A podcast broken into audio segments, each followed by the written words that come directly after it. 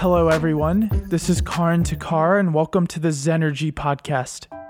Over the past decade, India has done an impressive job of integrating renewable energy into its energy mix. For this Fulbright podcast series, I sought to investigate the enabling factors and potential of India's global leadership in renewable energy, with the focus on solar. This Fulbright series is broken down into four seasons. This season, we look at the next set of key technologies and regulations integral for unlocking India's continued renewable energy success at the system level. It includes conversations with leading regulators and thought leaders across energy management, storage, transmission, and distribution. In this episode, I will be speaking with Rahul Tongia leads the Energy and Sustainability Group at Brookings, India. Dr. Tongia helped found the Smart Grid Task Force of the Government of India, as well as the India Smart Grid Forum, a multi stakeholder body chaired by the Ministry of Power. Dr. Tongia is a leading voice in quantifying the system level costs of renewable energy integration into the grid. And in this conversation, we discuss some of his views on this subject. I hope you enjoy my conversation with Dr. Tongia.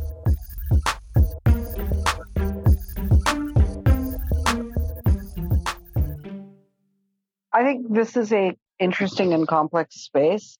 And while I've been trying to learn for several years on some of the nuances, I think the bottom line is nobody exactly knows because the first question that comes to mind is is this any different for India than any other country which is aiming to expand its renewable energy portfolio, its basket?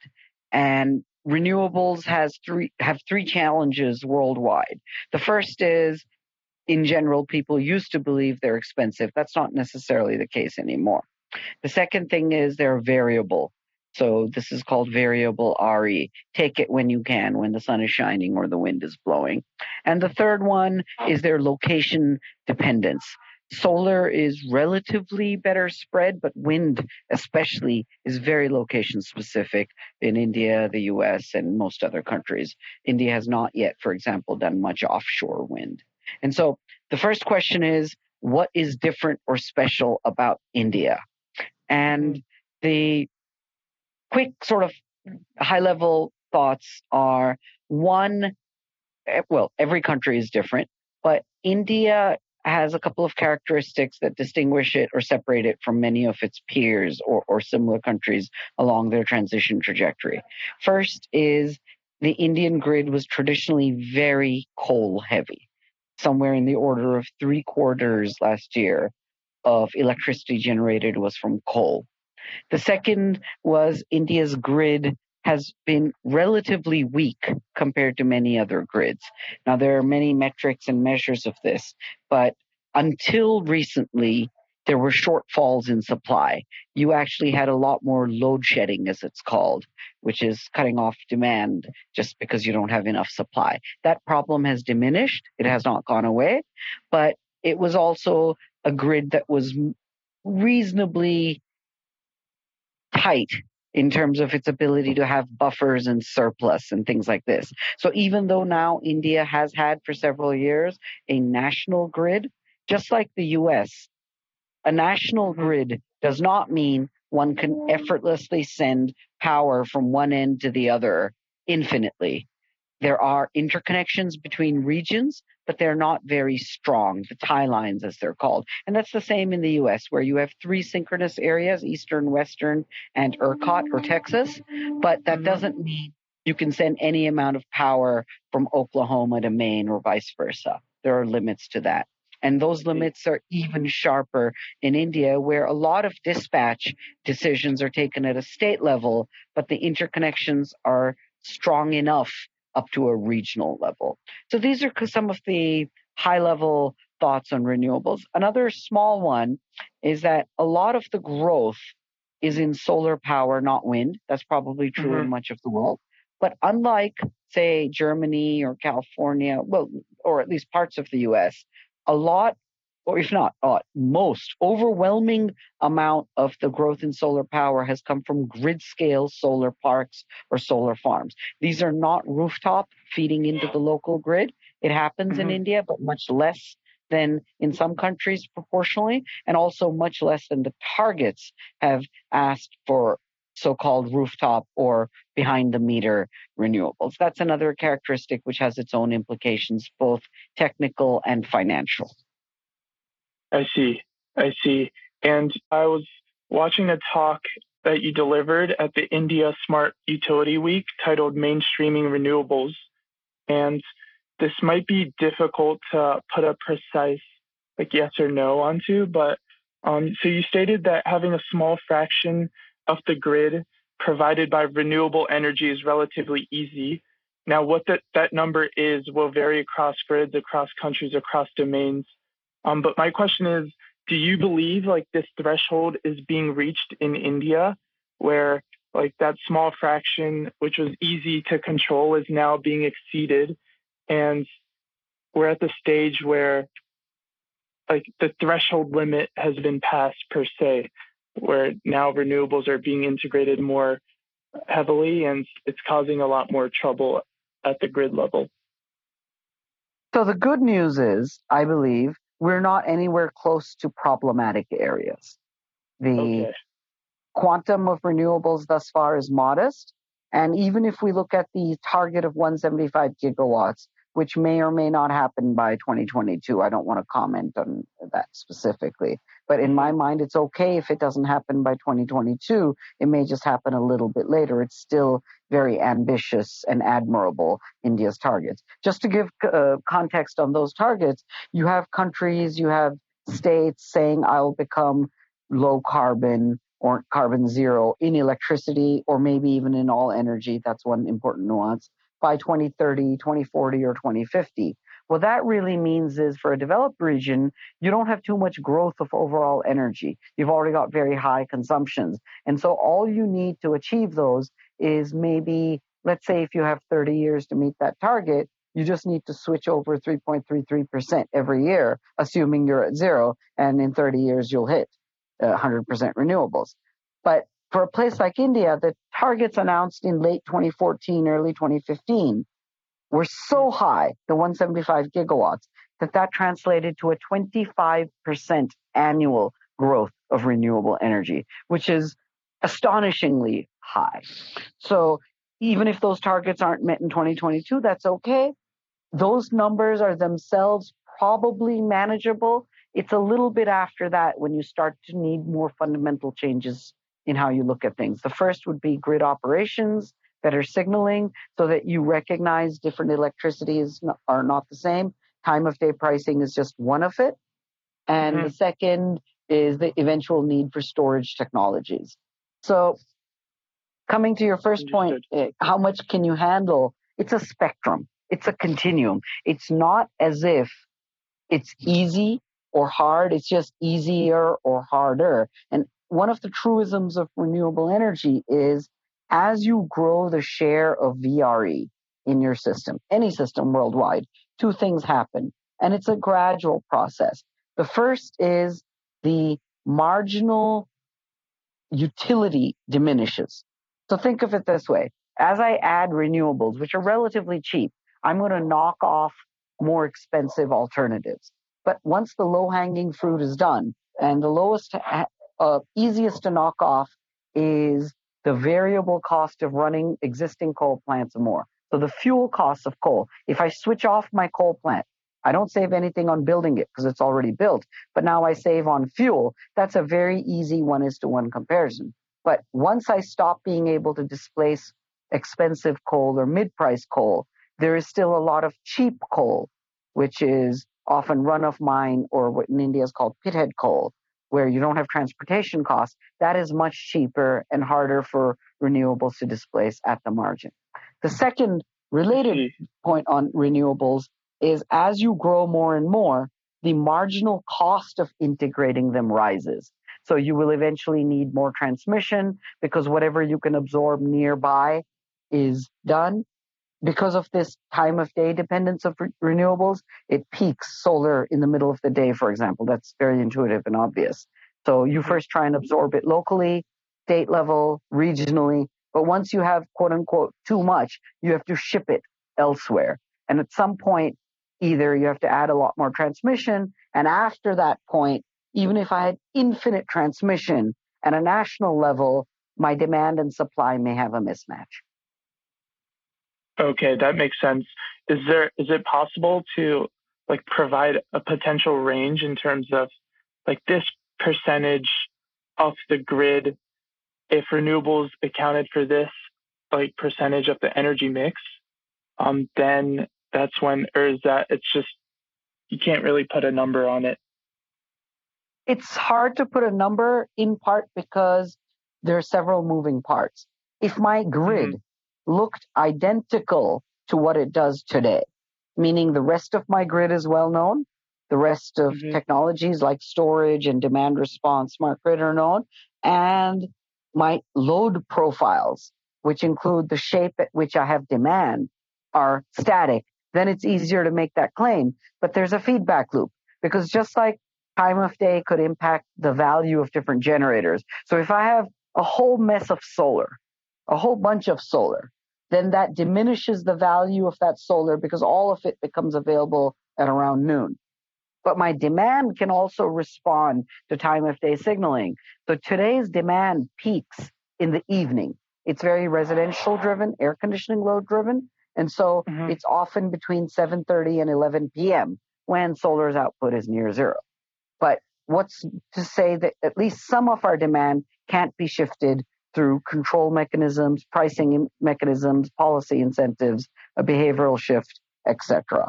And so it's very hard to come up with that number. Though the 175 gigawatt target translated to assuming a certain growth of demand between 2017 and 2020, uh, which is when we've done some calculations, it was in the order of 20% coming from RE. 20% seems easy. You can manage the 20% quite easily because you have so-called surplus coal. So in the middle of the day, all you do is you switch off or you lower the outputs. You don't actually switch off a coal plant. It's very expensive to switch on and off a coal plant. But what you do mm-hmm. do is you lower the output of any given a certain coal plant, what's called coal flexible operations or flexibilization or flexing. And you come mm-hmm. down to not 100%, but typically the target is 55% as per government norms. Mm-hmm. So one of the math that you can do is ask yourself, how much does a 55% translate to? And because you still need the coal plants to turn on for the night. So unless you had storage and your demand profile doesn't shift, then you could get an estimate that, okay, in the evening, I got to have this much supply. Solar is not going to cut it. So I need to have my coal plants back at 100%. Technologically, you can go from low to high over a span of a few hours. That's not hard technologically. And therefore, mm-hmm. it's quote unquote doable. But it also has a small cost because when you ramp your coal plants up and down, it has wear and tear operational impacts, and it also lowers their efficiency when they don't operate at 100% loading. But that's okay. That's still a minor hit. It's quantifiable, it's justifiable, it's manageable. But now, mm-hmm. crude estimates indicate that you only have maybe in the order of another 30, 40, 45 gigawatts of flex capability. So that's the additional VRE that I could have midday, hypothetically, before which I need major changes or new investments in alternative generation. So the first next rung on the ladder would be when you need to start to have quote unquote something else. The easiest is when I don't need to build anything new other than RE and I can just manage in my existing grid. Is the rest of it going to be insurmountable? No, it's going to be gradual, increasing over time. How much battery would I need? Well, I only need a little bit because it's only going to happen some days of the year, some hours of the day, etc. But over time, as your renewables grow further, you're going to need more and more. So as I was reading the um, report you put out on the complexities of integrating RE into India's grid, where you write that the LCOE Um, like comparing fuels or energy sources based on LCOE isn't fully comprehensive because renewable energy has an added system level cost. Ending one, could you talk a little bit more in detail about the system level costs of RE, as well as so are you recommending that these are costs like which sh- should be borne by the generator, or was the intent mostly to just bring awareness to these impacts? Um, as I was reading it, I was curious about that. It's not just awareness. I'll come back to this after your first question, but we need a Thank way you. of quantifying it. So the short answer to your second question is we have to quantify what those costs are, and they're not well quantified because the current policies are ones of socialization. Whatever it is, it's not signaled. We'll just put it into total costs paid by everyone on average. So, one classic example of that is transmission. Let's say, hypothetically, I need dedicated transmission lines. And the most extreme example of that is point to point. So, in mm-hmm. a point to point system, I know exactly what it costs. If we make an assumption that this dedicated line is only used or loaded partly, because, for example, solar's utilization is only 25% capacity utilization factor, or in Mhm. India called plant load factor. So it's less than many other transmission lines. And therefore, it will be more expensive than your average, but you don't charge it higher. What happens today for most transmission is the total transmission for an area, whether it's state level or intercity for regional, there are different mechanisms, is total transmission divided by total kilowatt hours. And you just charge that amount. There are, of course, locational nuances and differences, but it's still a high level of socialization or averaging going on. So that's the first Mhm. thing that we have to think about more precise costing of the system level cost. You mentioned flexing of coal plants. It's not a stranded asset necessarily. I mean, the extreme example of stranded is where you're paying for capacity that doesn't get used. Here, it would be more like a spectrum because you're underutilizing it to its potential. So if I build mm-hmm. a coal power plant, and let's assume its efficiency is static, it doesn't change based on loading, and it has a certain fixed price of fuel. We know what its coal costs. And now I use the same coal power plant for 50% of the time or 80% of the time. I'm assuming no coal plant actually runs at 100% loading over the year. It has to have maintenance mm-hmm. periods, downtime. So let's say I have a plant that operates at 40 and ano- another plant that operates at 80, round numbers. So my mm-hmm. variable Okay. cost in this hypothetical example is identical. My fixed costs are amortized on a base that's twice as large in one case as the other. So my average cost looks different. Now, that, that's the point of looking at costs on a portfolio basis, because if I only looked at the marginal cost, it doesn't change. And now you would say, hey, it's cheaper to run my RE. So that's a second calculation. If I either already have or have to have something else, quote unquote, other than the renewables. And now I say my renewables can generate, let's pick a number, rupees 2.36, which is the new low. It was discovered very recently. 2.36 is pretty cheap, and it's actually cheaper than the fuel cost at a bunch of coal plants. Not all, very location specific, but a bunch of them. And so 2.36 reduces your variable cost out of the coal, which gets back down, which gets told to flex down or back down. It could have mm-hmm. produced, but you're asking it not to at a grid dispatch level. But I'm still paying the fixed costs of those uh, coal plants that are needed because they either a were already built and have to be paid off, and or even if it's there, I someone's paid for it, even if they paid for it in the past. So Mhm. the way that you handle this is you need better signaling for what is the value of incremental supply into your mix at any given point in time. So that's starting to sound like an electricity market. It doesn't have to be a market mechanism per se. There are many types of markets. Most people think of energy market, electricity markets as being energy markets. You could have capacity markets as well. But Mhm. more than that, you could even just say, I will take current bilateral contracts of energy and modify them to add a time of day adjustment for what it's worth to have. So most power purchase agreements, the bilaterals, are cost plus. In cost plus, all we do is we make an assumption of how much it's going to operate. So there's a normative plant load factor, usually 68.5%, which is where they do their economics, that assuming it runs this much, this is what you have to pay. And depending on the type of contract, if the state uses the power plant less by their choice, maybe demand didn't grow enough or there's something else, they are still on the hook and obligated to pay the fixed costs, assuming that the power plant was available to generate. But it backed down due to no fault of the generator. So in that case, that there's no sense. risk, but the state is still on the hook for paying those fixed costs. So what we mm-hmm. really need is a way to signal how much of what I need when. So if I really had a true nimble market, and at one extreme, it's an energy only market.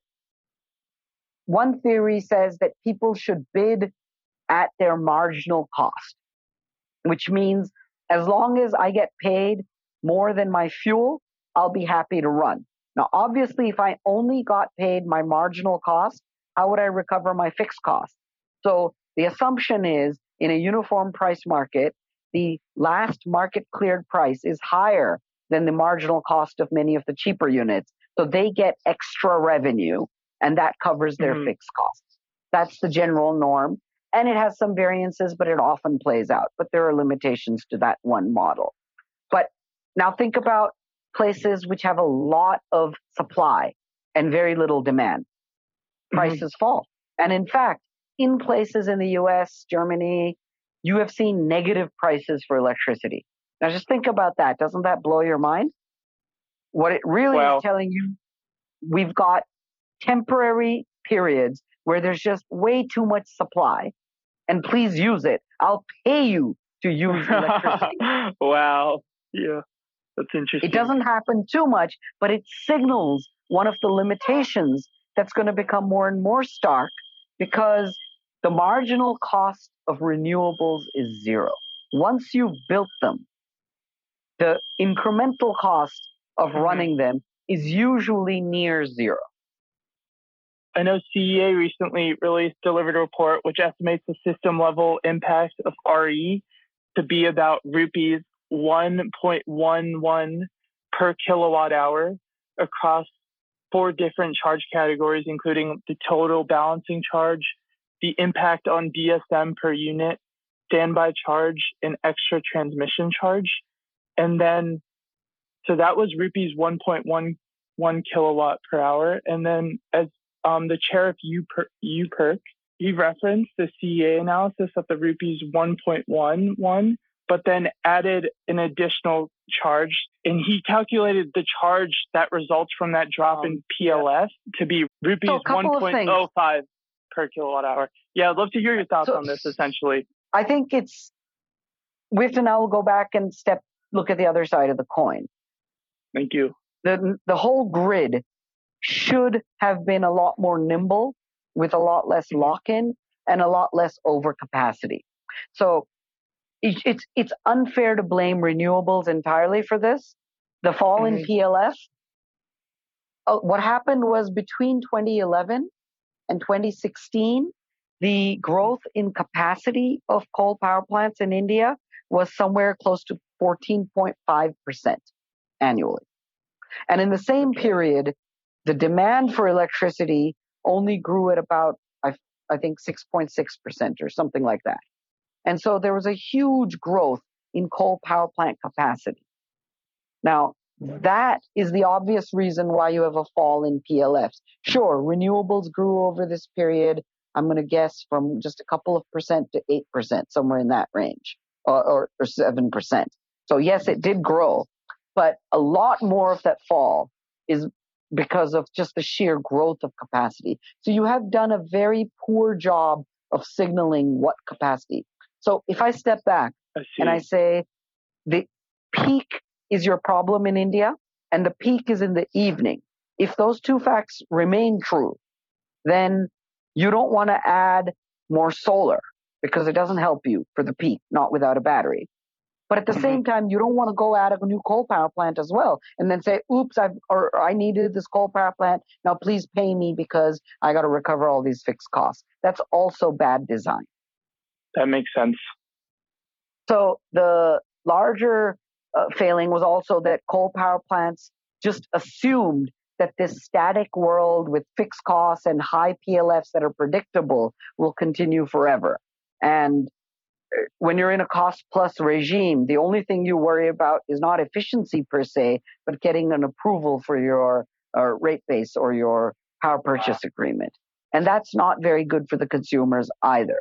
So we do want coal power plants designed such that they can flex more and more. And in fact, a lot of the plants were asked to be so, but didn't really comply well or have failed to do it properly. And again, I'm not blaming any single plant or type of plant.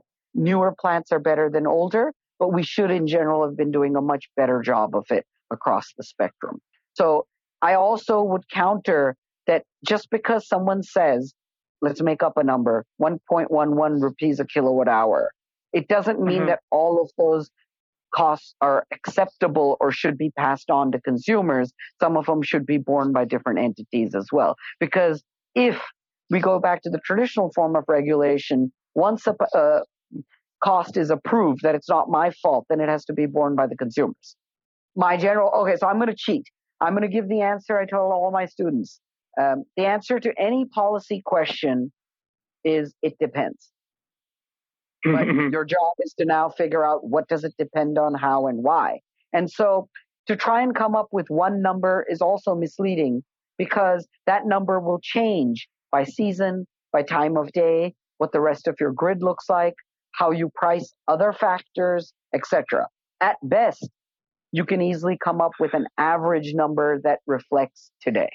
And both of those can and should change.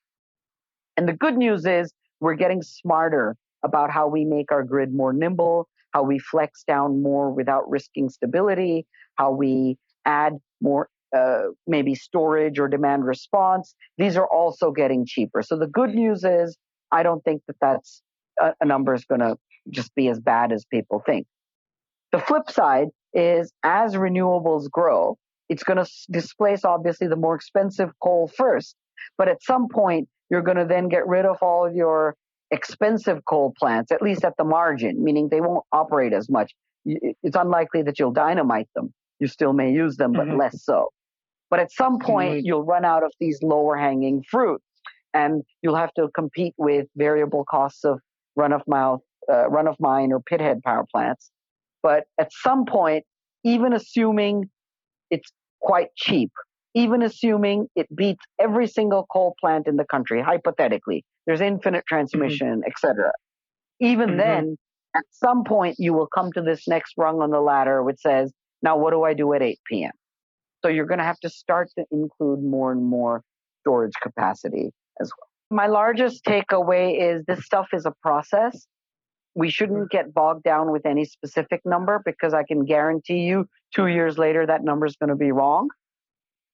Mm-hmm. But we should be more cognizant of the trends, the crossover points, and what are any things that are nonlinear or discontinuous. So, for example, today the variable cost to manage RE looks low, in part because I have surplus coal.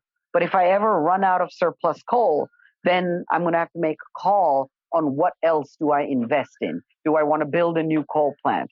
Do I want to uh, maybe build a gas plant? Do I want to build hydro? Do I want to build quote unquote an expensive battery? Because obviously, if batteries were dirt cheap, we wouldn't be having this conversation. So, in a couple of weeks, we'll be releasing our book on the future of coal in India.